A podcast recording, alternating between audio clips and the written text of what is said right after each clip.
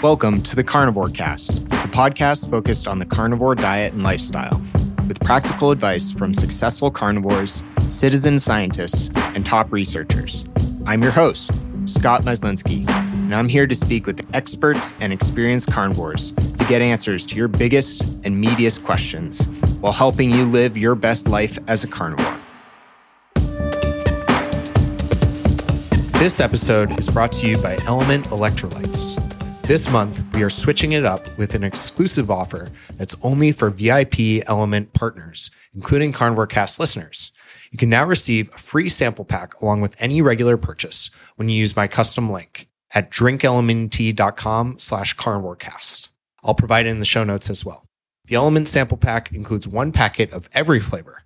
This is the perfect offer for anyone who's interested in trying all the flavors or who wants to introduce a friend to Element go to drinklmnt.com forward slash carnivorecast to get this special offer and claim the deal. Element electrolytes are convenient, evidence based, and delicious. They're used by Navy SEAL teams, Olympic weightlifters, jujitsu athletes, and everyday people who want to make themselves better like you and me.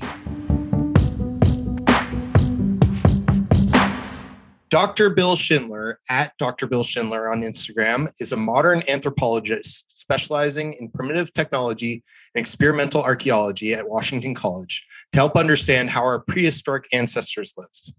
He's the author of Eat Like a Human, the owner of Modern Stone Age Kitchen with his family, and the director and founder of the ES Food Lab. He's also been on multiple podcasts and starred on the Great Human Race TV show on National Geographic. Welcome to the show, Dr. Bill. Thank you so much. It's a pleasure to be here. Yeah. Um, so I, I, think a lot of my audience will be familiar with you um, from your trips around the podcast circuit. Uh, but I would love to hear uh, uh you, in your own words, describe your background and how you got into anthropology. Ah, I, I'd love to. So, you know, I grew up in, in New Jersey. I was actually, I grew up in the suburbs in New York City, right near the beach. And um, all my friends' parents, for the most part, worked in New York City. Everybody just everybody commuted on the train, uh, but my parents didn't. My parents were, were at home, um, you know, worked nearby, and my dad spent a lot of time uh, making sure that I, even though I grew up in the suburbs of the city, I, I grew up to really appreciate the outdoors. And he had me hunting and fishing and trapping and hiking and camping at any moment possible. And that really, I think, drove home the uh, the need for humans to have this connection with the world around them. And then through that, uh, he and I both certainly had a had a passion for the past. We loved learning about Native American history and, and even more recent historic history with you know uh, uh, fur trappers and mountain men and those sorts of things. And that you know those two things together really drove me to become an archaeologist and an anthropologist to really just understand our, our, our shared ancestral past as humans but at the same time, I had this incredibly unhealthy relationship with food. And anybody who've heard, heard any podcasts before have heard a little bit of this story. But I grew up a very unhealthy, um, overweight kid who with, with a, a, poor body uh, body image and just this unhealthy relationship with food and this, this idea that you know food as a kid wasn't something that nourished me food was something that you know made me ugly and made me heavy and made other kids make fun of me and then later on, you know, the, the quick version of the stories later on, I became a Division One athlete, and I wrestled for Ohio State. And even though I looked the part of an athlete and actually was performing quite well despite my my bad diet, um, my relationship with food was different, but no more healthy. I went from something that I thought made me made me uglier, made me made me heavy, to something that I was scared of. You know, fat. I'm sorry, for food for a wrestler is something that we're scared of. It's something that causes us to mm-hmm. make to miss weight. And then eventually, when I stopped becoming an athlete, I stopped competing and, and I was uh, no longer wrestling, all the weight poured back on. And uh, I, I, started suffering immediately from all sorts of, of metabolic disease um, that really lasted for decades. And the, the cool thing about my approach and what I think makes it so powerful is that there was a moment in my life about 20 years ago that I realized the power of merging these two things together this this this uh, desire this quest to have a healthy relationship with food and, and nourish myself with this passion and this drive and, and this academic training in archaeology and anthropology and it wasn't until i put those two parts of my life together that I really started to get the answers that I needed to not only nourish myself, but also nourish my family. That's so fascinating because I had almost the exact same experience with uh, being a lightweight rower for uh-huh. eight years. I was a competitive lightweight rower. Um, I actually often say that I should have been a wrestler because I have a very long torso and very short legs. My wife is five foot four, and we have the same uh, hip height, and I'm five ten. So I made a terrible rower. Um, but uh, yeah, I I had a lot of those problems with eating um, coming out of out of school and a lot of metabolic dysfunction and GI dysfunction as well. Yeah, and, and it was really the GI dysfunction that was causing the most um, issues with me, quality of life issues. You know, everybody around me, um, my friends, colleagues, people I work with, everybody was just, you know, at that time, everybody's just heavy. I mean, it's just like, as you know today, like everybody just, so it wasn't like I stuck out as the heavy adult most adults are heavy. Mm. It was the quality of life that uh, from the GI issues that really, you know, one of the stories I tell all the time is my wife and I, uh, we met working in a restaurant. And then we both graduated college. We were both teaching and we didn't have much money, just starting out trying to save money to get a house and start a family. And every now and then we'd get the opportunity to save up enough money to go out to eat dinner.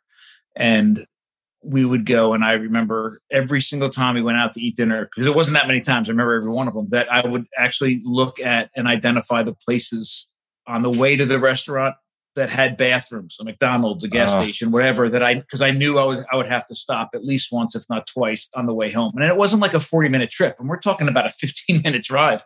Wow. And uh, and I would lose dinner that quick, and and it was really upsetting. And my wife was mad because we spent all this money on dinner we didn't have, and then I'd lose it right away. Mm. But it was it was those sorts of things, and you know, restless leg syndrome, and and not being able to sleep, and all the other things that went along with it, pain, joint pain, inflammation um, constantly being sick, all these things that unfortunately now have been normalized. It's happening at such a frequency that, oh, it's just a normal part of being an adult. It's just a normal part of getting old. It's just a normal part of living in a modern world. And it isn't. It's, well, unfortunately, it is normal because so many people are, but it shouldn't be that way. And what I like to say is, you know, we are animals, whether we want to believe it or not.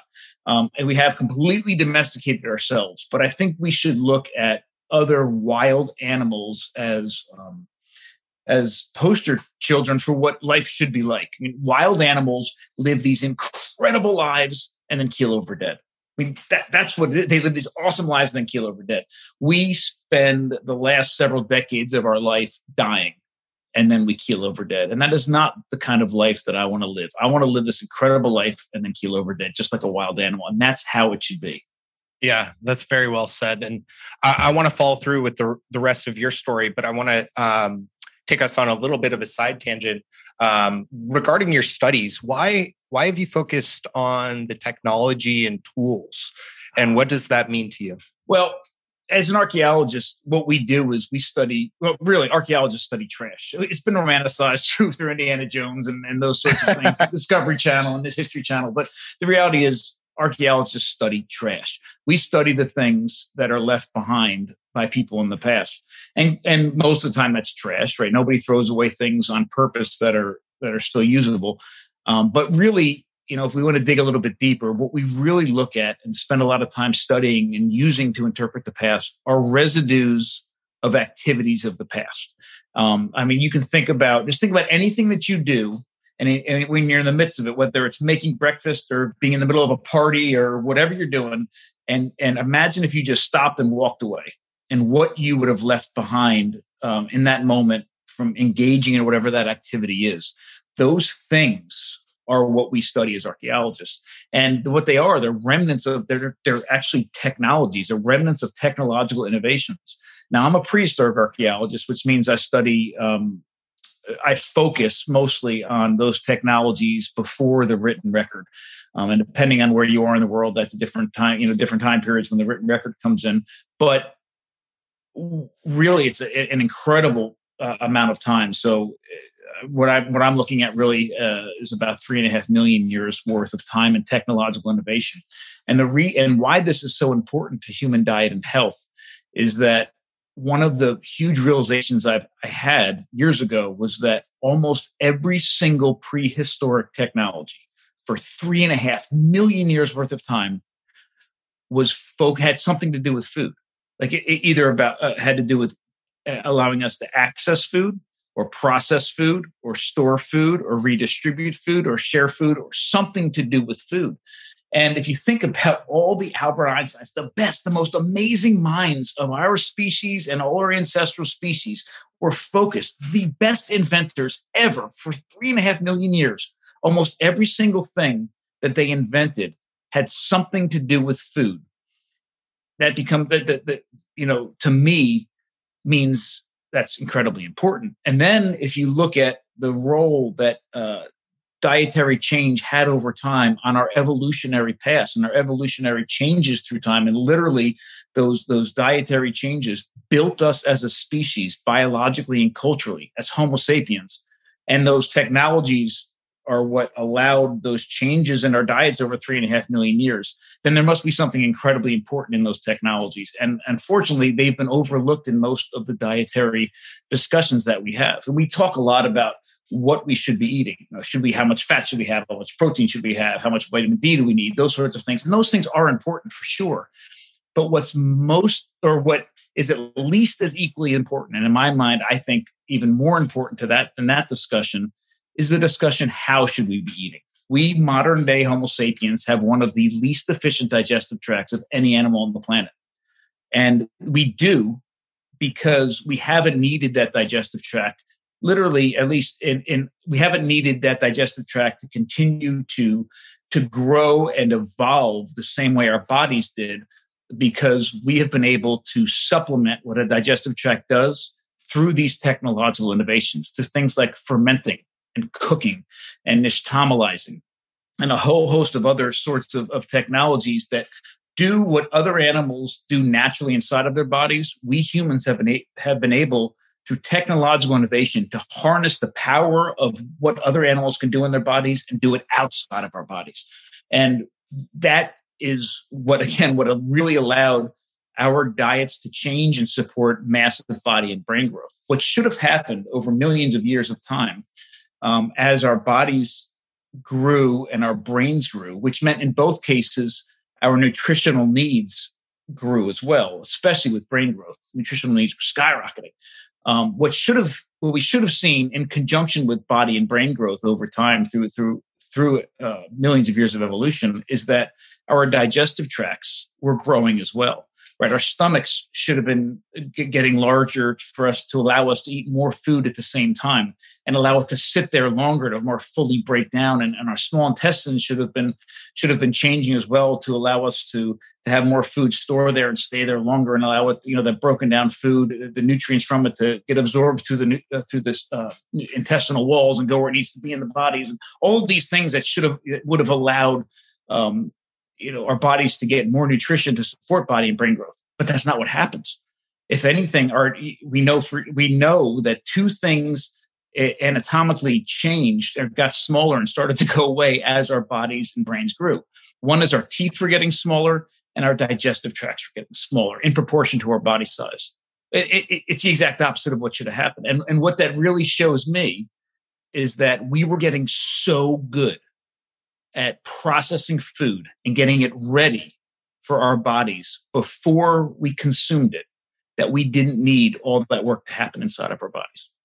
That's really interesting. And what are what are some of those tools that allowed us to do that? And, and what do they tell us about how we hunted, how we lived, how we ate? Well, here's the crazy thing: the tools don't have are, are, are you know I, I, think somebody might be waiting for me to say, "Oh my gosh, this incredible invention!" and it was this and comp. None of them are complicated. In fact, they're incredibly simple. The very first tool that we have identified in the archaeological record is an incredibly basic stone tool called um, uh, Lomekwi tool, uh, which is named after the site in Kenya, just west of Lake Turkana, where it was first found.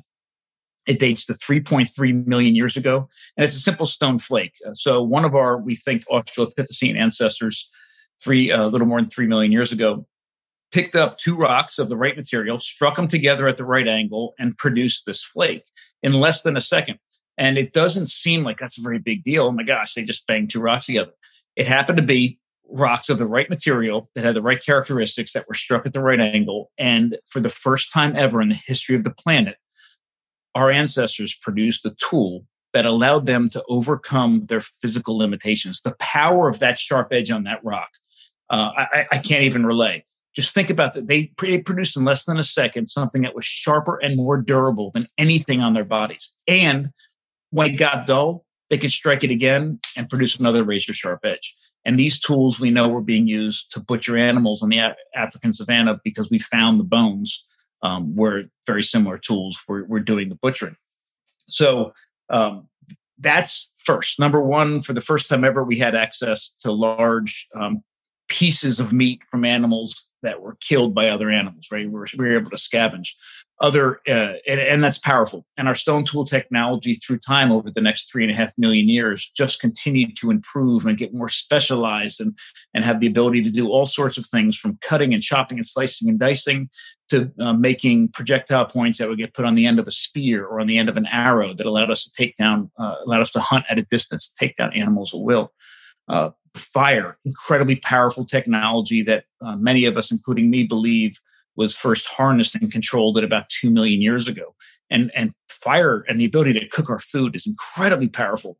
Not only does it help make certain foods safe by uh, detoxifying and by um, uh, by certain, in some cases, killing off uh, pathogenic uh, microbes, but it also helps us break down our food and, and allow our bodies to work less hard to access the nutrients that are on the inside. Um, other technologies, uh, a little more recent things that I mentioned earlier, like nixtamalization, is literally the only way on the planet we've ever figured out. And it's a technology that we know dates to several million, or sorry, several thousand years ago. But I think we're going to find that it dates closer to about eight or nine thousand years ago. Um, it's a tech, the only technology we've ever invented that allows um, the human body to have uh, complete access to nutrition in maize or corn.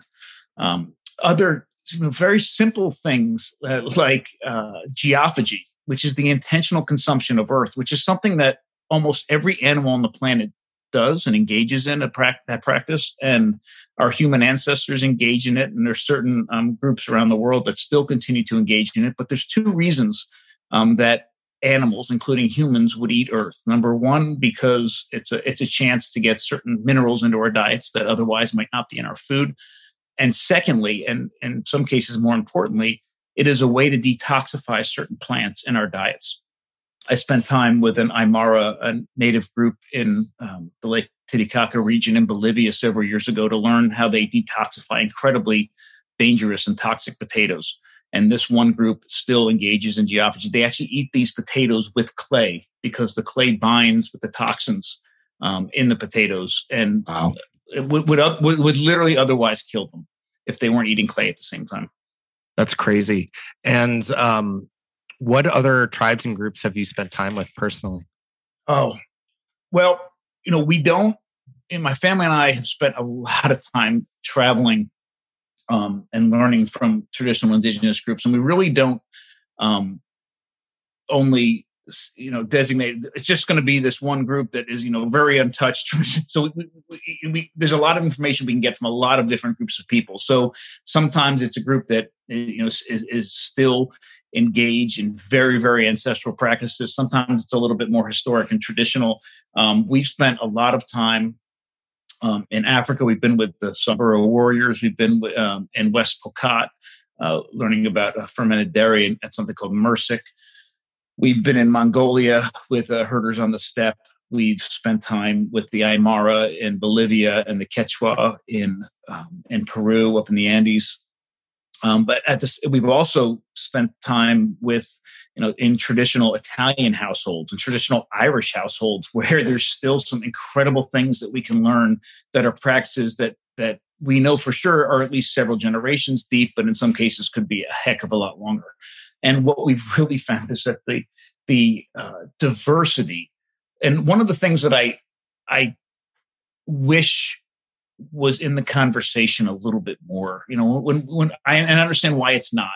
When we talk about say a paleo diet or or a diet in the past or a traditional diet, we overlook immediately just by even even using that term, a paleo diet, and starting to identify some things in there, we're we're immediately discounting an incredible amount of diversity. And we are talking about three and a half million years worth of, of uh, diversity in, in diets and approaches to food.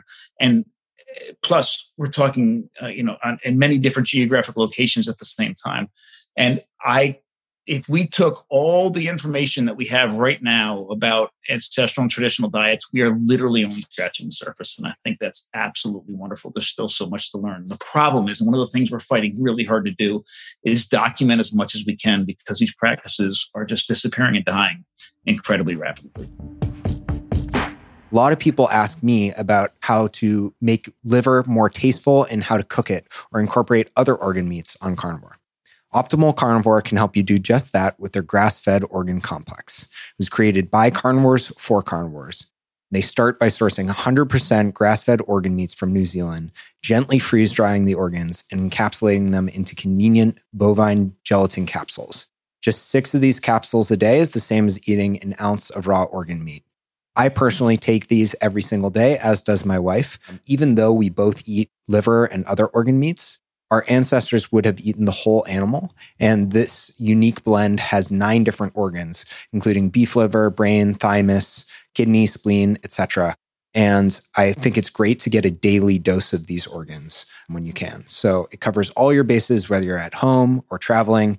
What's also cool is they plant a tree for every product sold, which helps the environment. So visit www optimalcarnivore.com slash carnivorecast and use the code carnivore10 to receive 10% off your purchase. Thanks, and back to the show. That's sad, but uh, it sounds like you're doing great work to, to try to support that.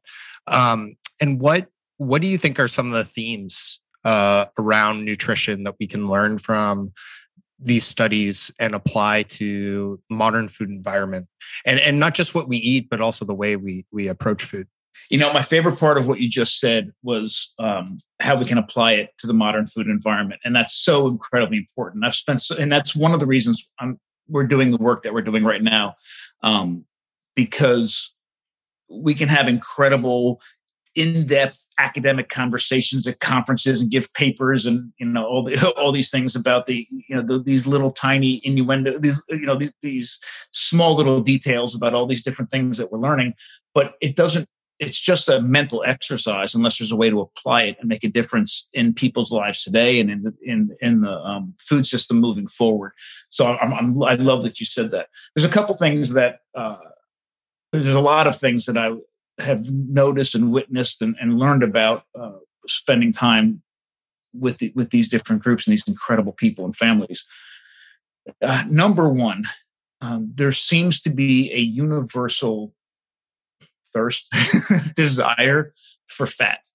Um, fat is incredibly important. Uh, in fact, it, it's so, and, I, and when I say fat, uh, as you can imagine, I'm talking about high quality animal fat from animal sources. Yeah. Um, it, it's so incredibly important that it dictates how people go about butchering. It dictates how they go about cooking. It goes, but it also uh, permeates um, uh, tradition and religion and stories and folklore and all of these sorts of things. And, and we can even get into a few examples in a little while if you like. Um, so fat is incredibly important. High quality fat is incredibly important.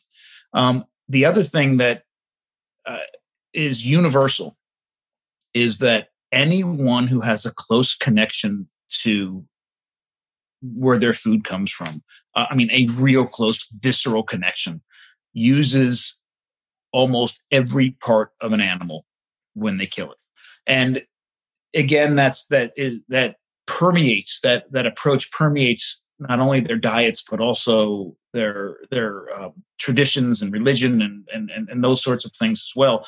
And the the one sort of caveat there is there usually is some sort of a uh, a taboo or a, exists. There's usually something, some part of an animal in some cases isn't used. Maybe the gallbladder in certain cases or, something else somewhere else. But other than these sorts of um, uh, small bits and pieces that might not get, I mean, we're talking about groups of people that are eating upwards of 90% of an animal that, that they kill. Now, when you compare that, just as a comparison for everyone listening, when you compare that to a modern American diet, we only get about 55% of a pig and about 50% of a cow in our diets in a grocery store. And that's if we're buying all the different parts that are there. So we're, we're, half of the animal isn't even making it to a grocery store and isn't even making it into our conscious as being food. And we're talking about people that are that are using almost the entire animal. Um, it makes sense nutritionally, it makes sense ethically, and it makes sense from a sustainable perspective as well. So um, we have high quality fat. Um, we have uh, no, true nose to tail approaches to animals. And I will say that in most cases, wherever I've been, vegetables and plant materials have been in, in diets, but they're in diets cautiously it, it, there isn't that same perspective that we have today. I, I like I use my own example here, but I used to be of that mindset that if I was going to be healthy, it would happen in the produce section of the grocery store, and it was the one part of the grocery store that I would go in and literally turn my brain off, right? It, which is a very dangerous thing when we're talking about food. I'd go in there with my shopping cart and I'd say, okay, here I'm in the produce section. If I'm going to get healthy, this is the place to get healthy some of this is good more of it must be better. And i just start loading my cart with everything you know all the different vegetables and fruits that are there and think for some way it's going to magically make me get healthy.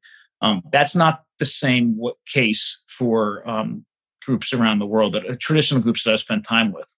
Uh, in in most cases vegetables vegetable matter or plants have been in their diets but it's in first of all it's hyper seasonal and hyper local by default um, and because of their close relationship with plants, they understand the dangers that plants pose to human health. Um, number one, they truly understand that even though plants do have nutritional uh, value, uh, that nutrition is quite often locked up and inaccessible to our bodies unless it goes through extensive processing.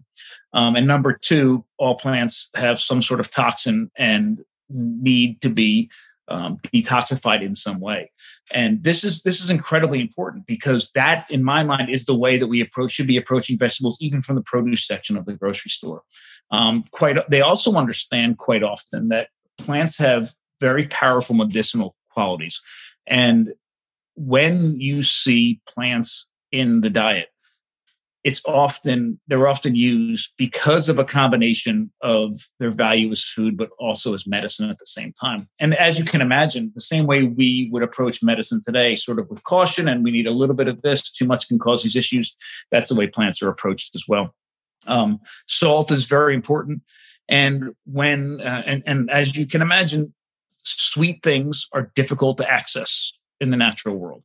When you know i've spent time with the Hadza in africa and and when they can get honey, oh, they love honey, but and they'll eat a ton of it, but they only have access to it every now and then. So that sort of urging we have to for, for sweet things in our diets is is tempered by uh, restricted access to it.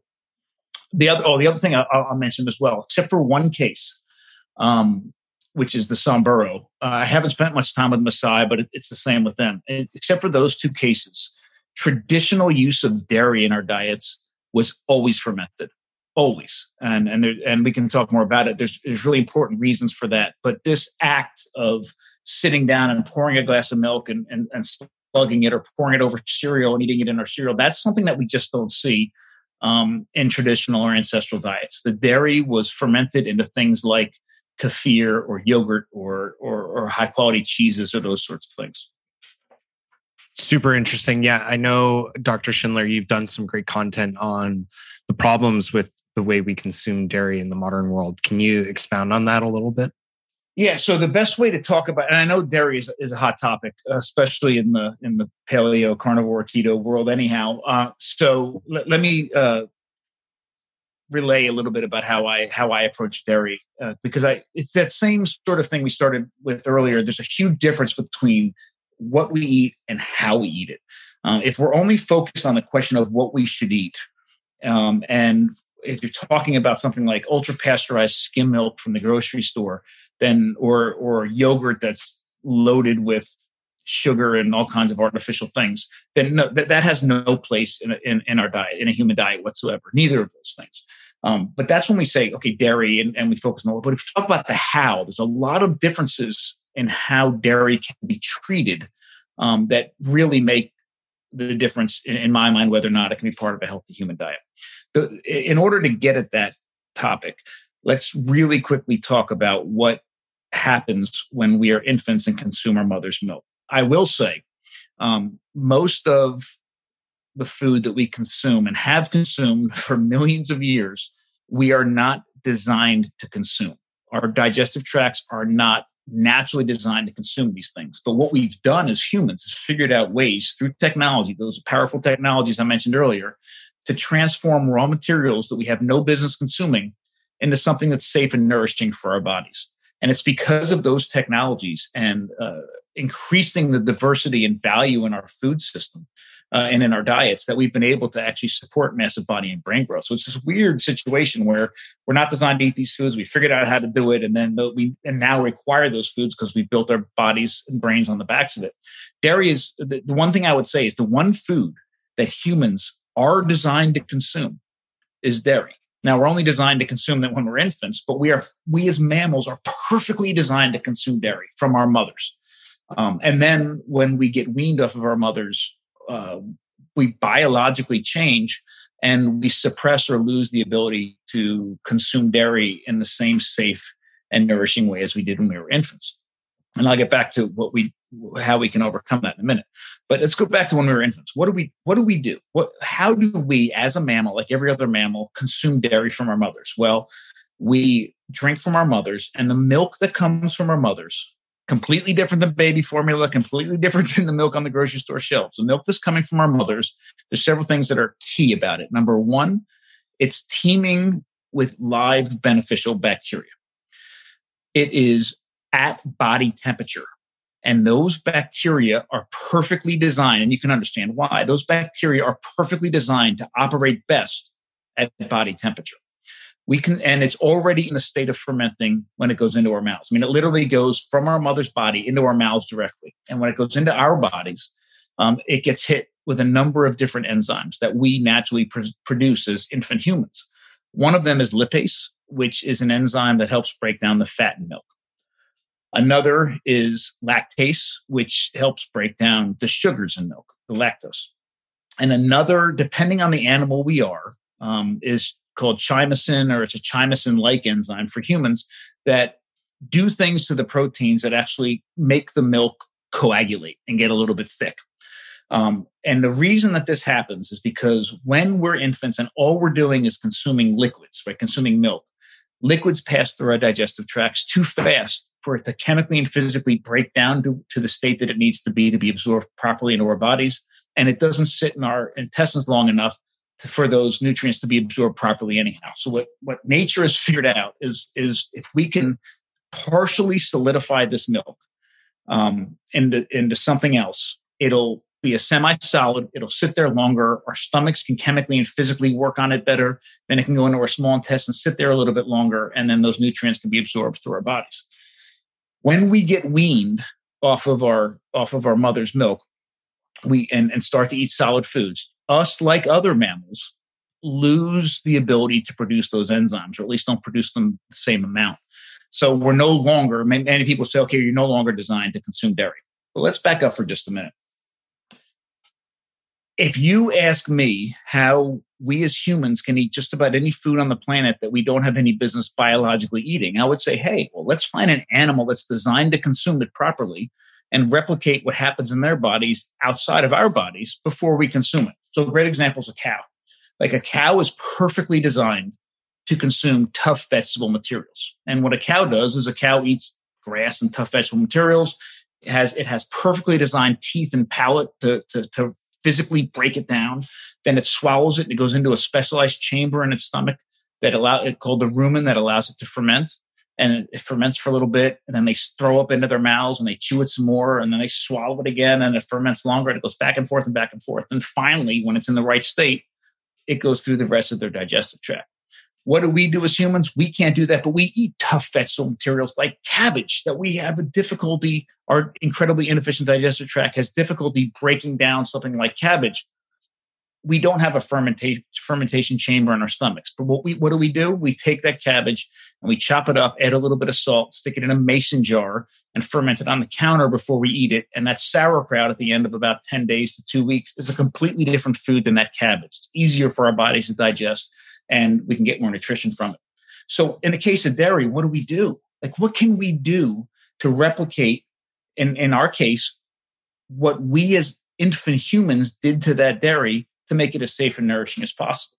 Well, one of the things is that we can ferment it, right? So that one of the things that happens when that dairy, that already fermenting dairy is slowed down in our stomach, it continues to go through the fermentation process in our bodies. The other thing that happens is that chymosin that works on, on it to coagulate it in the cheese making world is known as rennet. So what all mammals actually do in their stomach is actually is create cheese. They're taking raw milk, creating a fermented dairy product. In this, in this case, it's cheese, and um, and then that is a pre-digestion and a digestion uh, step that allows those nutrients to be absorbed by our bodies. So one of the things I like to say is if you take an infant and, and you're burping the baby on, on your shoulder and it spits up and it looks like cottage cheese and it smells like provolone, that's because it's exactly what it is. The baby has produced cheese in its stomach.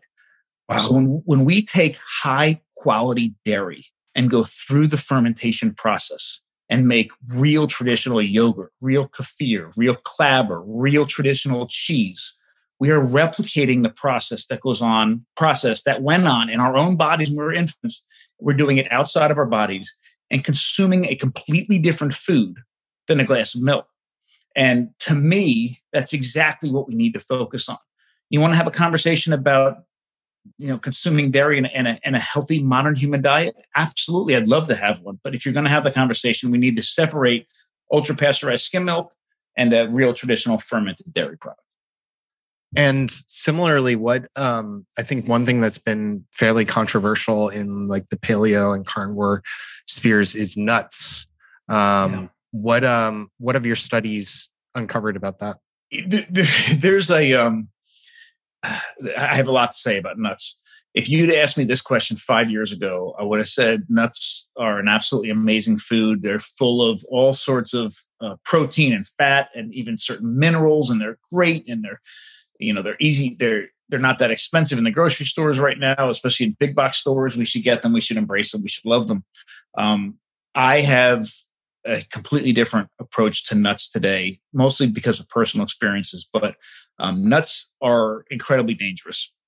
Nuts, seeds, legumes are incredibly dangerous. That doesn't mean necessarily we shouldn't consume them, but it does mean we should definitely consume them with caution and with the same sort of um, approach that we approach any other food in our diets. It's not something that we are designed to consume.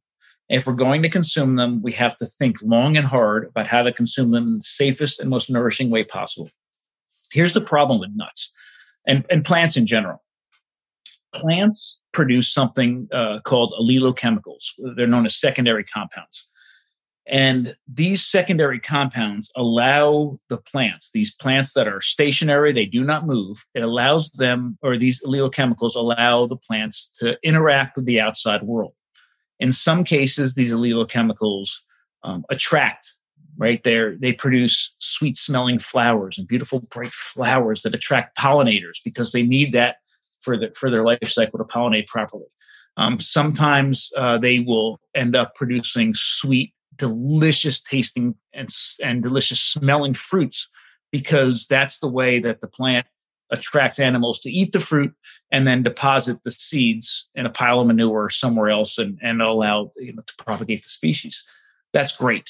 But a lot of these allelochemicals are um, produce toxins that repel and and and uh, just as much as pollinating flowers and spreading seeds through fruit is a way to ensure the longevity of the species repelling animals from eating stalks and stems and and and most importantly the babies of the plants the grains the nuts the legumes the seeds those uh, those toxins are there to allow the species to continue to survive as well. So a, a general rule now it isn't a hard fast rule and it and certainly you, if you're going to eat any part of a plant you should understand the plant, understand the life cycle of the plant, understand the toxins and the, and the hazards in, in, in consuming the plant. But in general, flowers and fruits are usually fairly benign. remember that most of the time they're trying to attract and it doesn't do them a lot of good if they're full of all sorts of toxins, right? It works against what they're trying to, to do. But seeds and nuts and grains are and legumes are there. Those are the babies of the plants. And if they die before um, they can produce new life, then it the the, um, the plant's not going to you know the species isn't going to survive. So they throw a lot of chemicals at nuts, seeds, legumes, grains to keep them dormant, allow them to stay safe until they're in the perfect environment to let down their defenses and then create new life. I mean, physically and chemically. So if you think about a seed, I mean, think about a watermelon seed, for example. Seeds are, for the most part, designed to withstand the digestive tract of the animals that are eating the fruit that the seeds are contained in. I mean, they're they physically look like a bullet or a teardrop, so they can physically go through the digestive tract without getting hung up.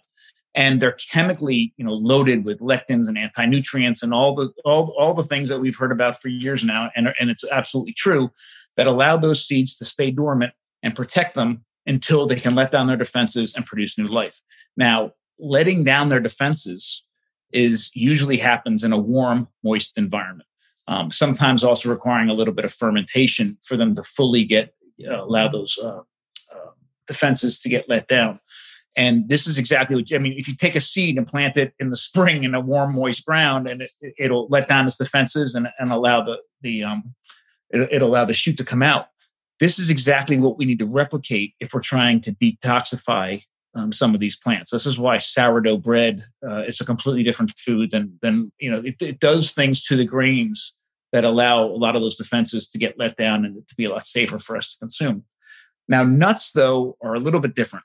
Uh, one of the big dangers in there's a lot of dangers in nuts. But one of the big dangers in nuts are oxalates, um, which is thankfully finally becoming um, a little bit more of a common term today in the nutritional world and the dietary world. And, and the problem with oxalates is that you know, I've spent about 20 years of my career learning how to de- how different groups around the world detoxify plants and make them safe to eat. Um, oxalates are a toxin that I have not been able to find a good solution for. The best thing to do with oxalates is to um, just realize, recognize what plants have them and avoid them whenever possible. Uh, and nuts, most nuts are very high in oxalates. Almonds are off the charts, uh, as, as a, for an example. And there's, I haven't found a good way to mitigate the dangers of oxalates. Yeah, that's a great point. Um, I, I've also struggled with oxalates, and and as have has my wife. Um, hmm. And what um, I want to get back to to kind of your your story, Dr. Schindler. Um, we left off, and, and, you were talking about how um, you started to intertwine your passion for anthropology and um, your own journey with diet and nutrition. So I'd love to hear how how that's changed for you and and what um, effects you've seen in your own life. Sure. I, so I was the guy in high school. Um, remember when I, when I when I started competing and and I became an athlete. I was working out so I, me nor anybody in my family does anything halfway. Like when we go to do something, we do it, we're all in. So I went from literally being a complete couch potato to a varsity level athlete in no time because I went all in and I was, you know, I went from doing nothing to working out minimum three times a day. And as you can imagine, with that intense exercise, the weight fell off. Um, again, my digestive tract and, you know, my, uh, my, my issues weren't all gone, but physically I looked different. And for some reason, I was under the impression that um, I should use Muscle and Fitness magazine, which was a you know big deal in the 80s. I should use that as a guide. For some reason, I thought a 260 pound bodybuilder's diet is what a 150 pound high school wrestler should be following. But anyhow, um, I was I was following. Um, you know, I, w- I would spend every Sunday night pouring through Muscle and Fitness magazines and all this men's health magazines, and I would have a calculator, a graph paper, and a big. This is before cell phones or barely even had computers. I had a about a 300 page, inch and a half thick book that had the nutritional breakdown of all the major foods, you know, grams of fat and proteins and all this. And I would chart out what I was going to eat for the week.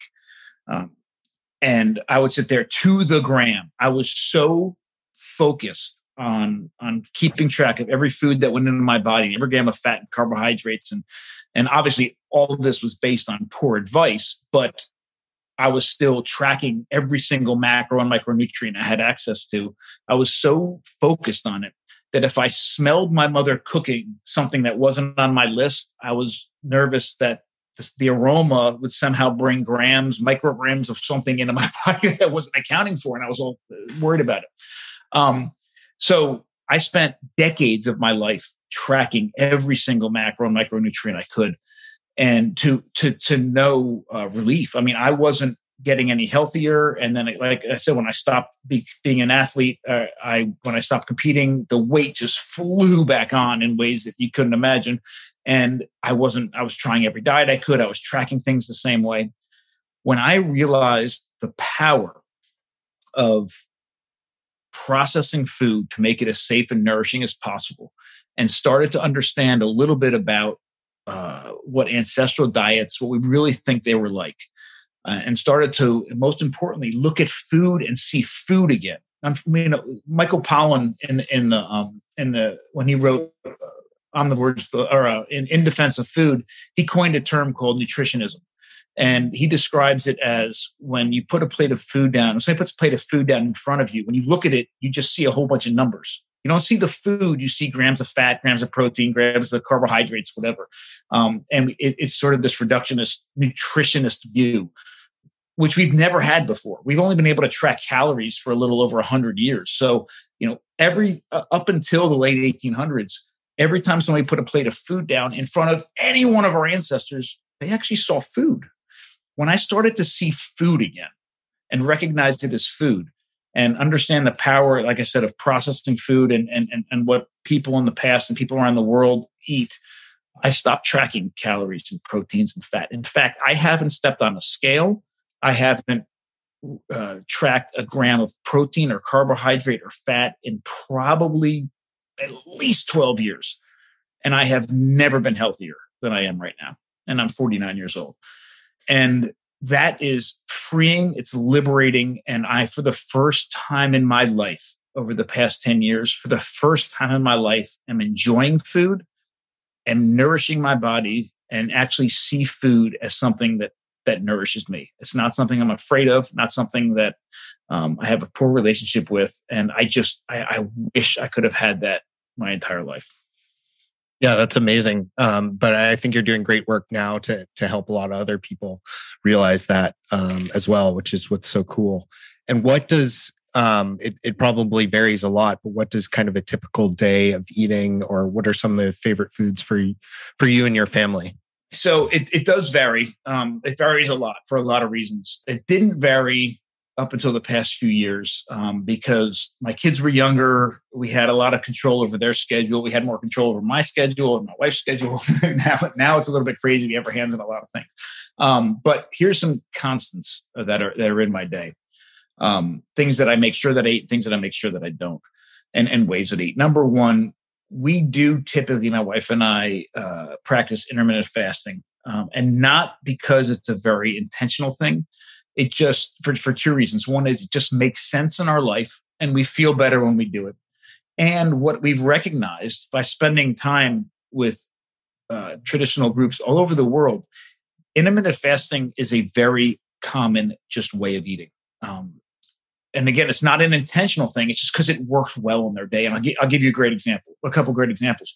So in most cases and this is for farmers for hunter gatherers you know, no matter who they, whether they're farming potatoes or farming something else, what, what I typically see is um, everybody gets up in the morning and goes and does their thing, whatever that thing is. It could be going hunting, it could be farming, whatever it is. Everybody just gets up and, and goes and does their thing. They uh, usually come back in the afternoon sometime, sometime early afternoon or so, um, to a gathering place, and consume a little bit of what was left over from the night before. And certainly, this is anecdotal. We've spent time with a lot of groups, but this is no way representative of everybody in the world. But this is what we see time and time again. People come back in from from working for for the morning or working hunting, whatever they're doing. Come in, they gather, they're consuming leftovers from the night before, and then go back out and work for a few hours.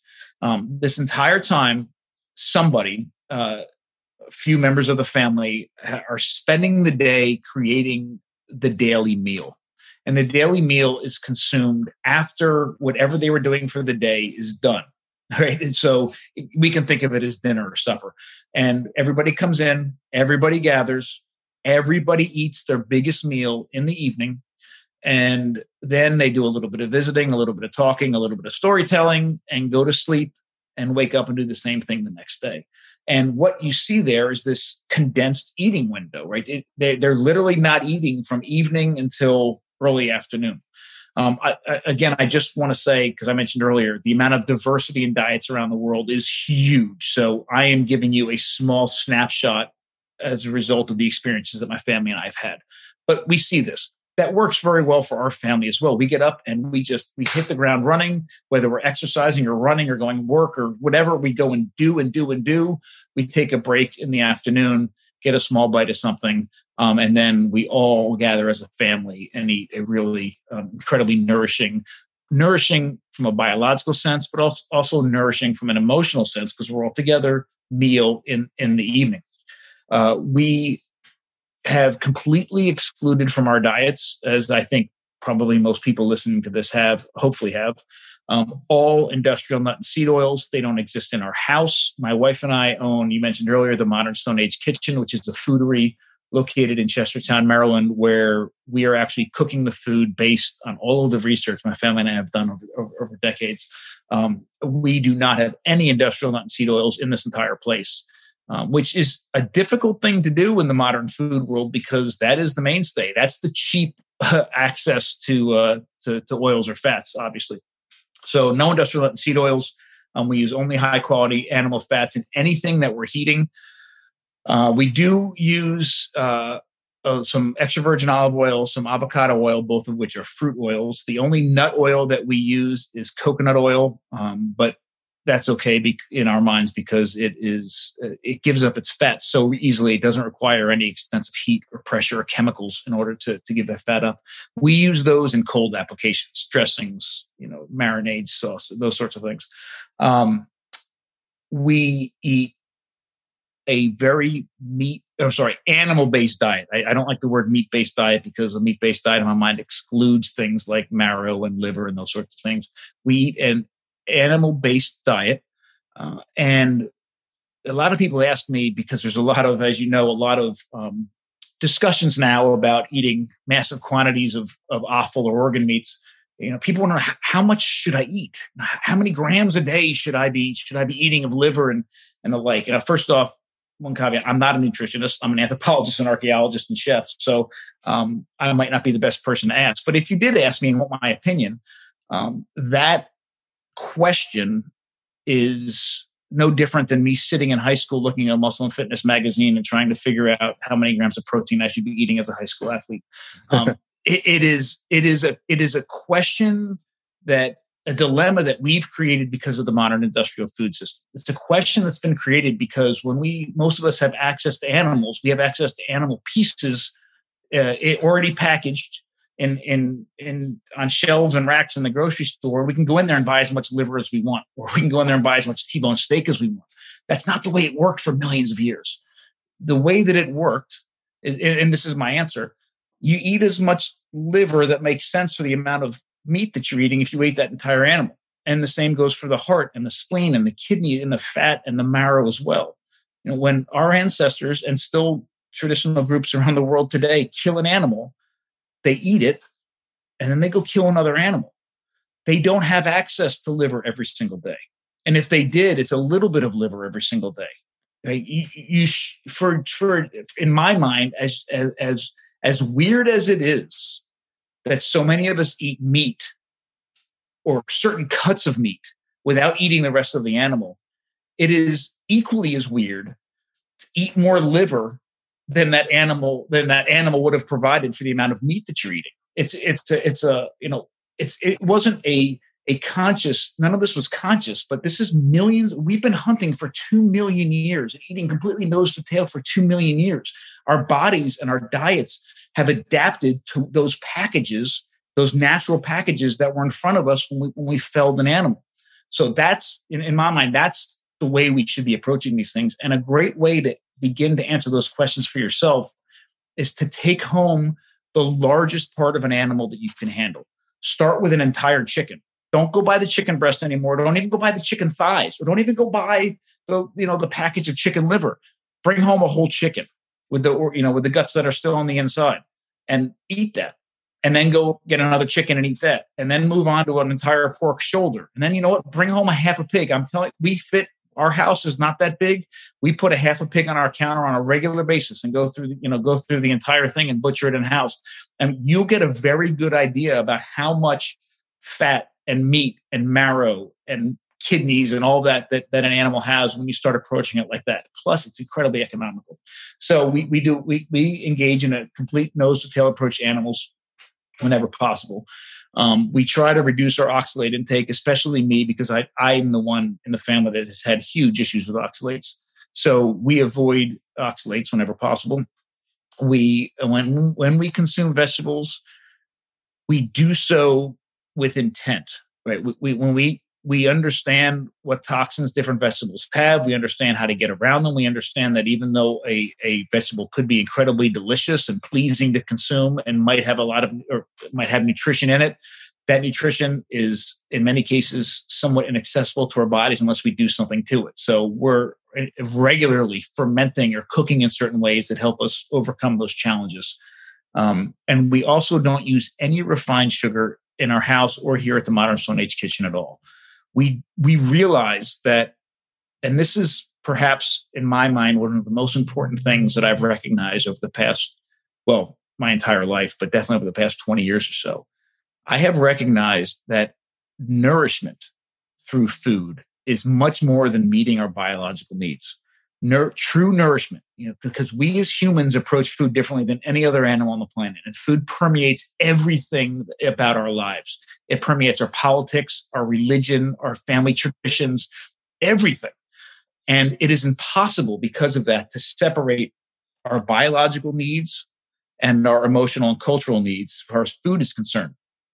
I have recognized that true nourishment requires meeting or exceeding all of those things at the same time and that in certain cases, um, and I'm sure there are many people who would disagree with me, but I'm telling you, as a father of three teenagers trying to navigate everything that the world is throwing uh, throwing at us and trying to nourish my family as much in the best way possible, I have recognized that there is, on occasion, something special about eating something sweet. And uh, what we do, the, the compromise we've come to, is that we don't use any industrial, I'm sorry, any refined sugars whatsoever. Um, if we're if we're eating something sweet, we've made it from scratch, and we're including something incredibly nourishing in it, like egg yolks or cream or something, and we are using a natural sweetener, not refined at all. So um, obviously raw honey, maple syrup, or uh, if we're going to use sugar, the best sugar I've found is called Muscovado sugar, which is completely unrefined um, and it has an incredible flavor. Yeah, I think that's a really great way to think about you you pose some really interesting frameworks for thinking about food and thinking about eating and i love the analogy of, of um, relating it back to, to how you were looking in muscle and fitness magazines and trying to decide how much protein to eat. I, I think a lot of people are looking at nutrition that way. Um, and I, I've looked at nutrition that way in the past. Um, but yeah, I, I really like how you're taking a holistic view to what we put in our bodies, our relationship with food, and um, how we can be successful in that in in the modern food environment. Um, so, Dr. Schindler, this has been fantastic. I've learned a ton. Um, feel like we could go on for another full hour easily. Um, but thank you so much for your time, and, and uh, please let the listeners know where they can find you. And I'll of course have links to everything in the show notes as well. It, it's it's been a true pleasure. Thanks for for letting me share what I'm passionate about with, with your audience. Uh, they can people can find out more information about uh, the work that my family and I do in a number of different ways. Um, the Eastern Shore Food Lab, which is our nonprofit, which is focused on research, teaching, uh, and outreach. Uh, you can find information about that at eatlikeahuman.com. Um, and for the most part, my social media accounts are, are um, championing the work that we're doing through there. So that's, as you mentioned earlier, at Dr. Bill Schindler, Dr. Bill Schindler. Um, the if anyone is in the area and wants to learn more or come in and see us about the the food that we produce through the Modern Stone Age Kitchen, you can find out information about the Modern Stone Age Kitchen at uh, social media at Modern Stone Age Kitchen and on on the web at uh, modernstoneagekitchen.com. And w- one of the things I'd like to just mention as as we're uh, part of, plus very, very quickly too, uh, yeah, please. The, the, the, the focus uh, or, or, or, a lot of what we uh, briefly talked about here through this conversation is fleshed out in greater detail in my book, uh, Eat Like a Human, that uh, just came out in November. And you can find that uh, if you want an autographed copy, you can go to our website or you can get, uh, get on uh, Amazon or Barnes and Noble or, or, any of the any of the book outlets. Um, but on, on top of that, one thing I'd like to mention about how we operate here at the Modern Stone Age Kitchen um, that I hope I, you know, I look forward to sharing our food with with any of you that are that can come by. But I also think it's a great model for um, dealing with with food at home, especially with families.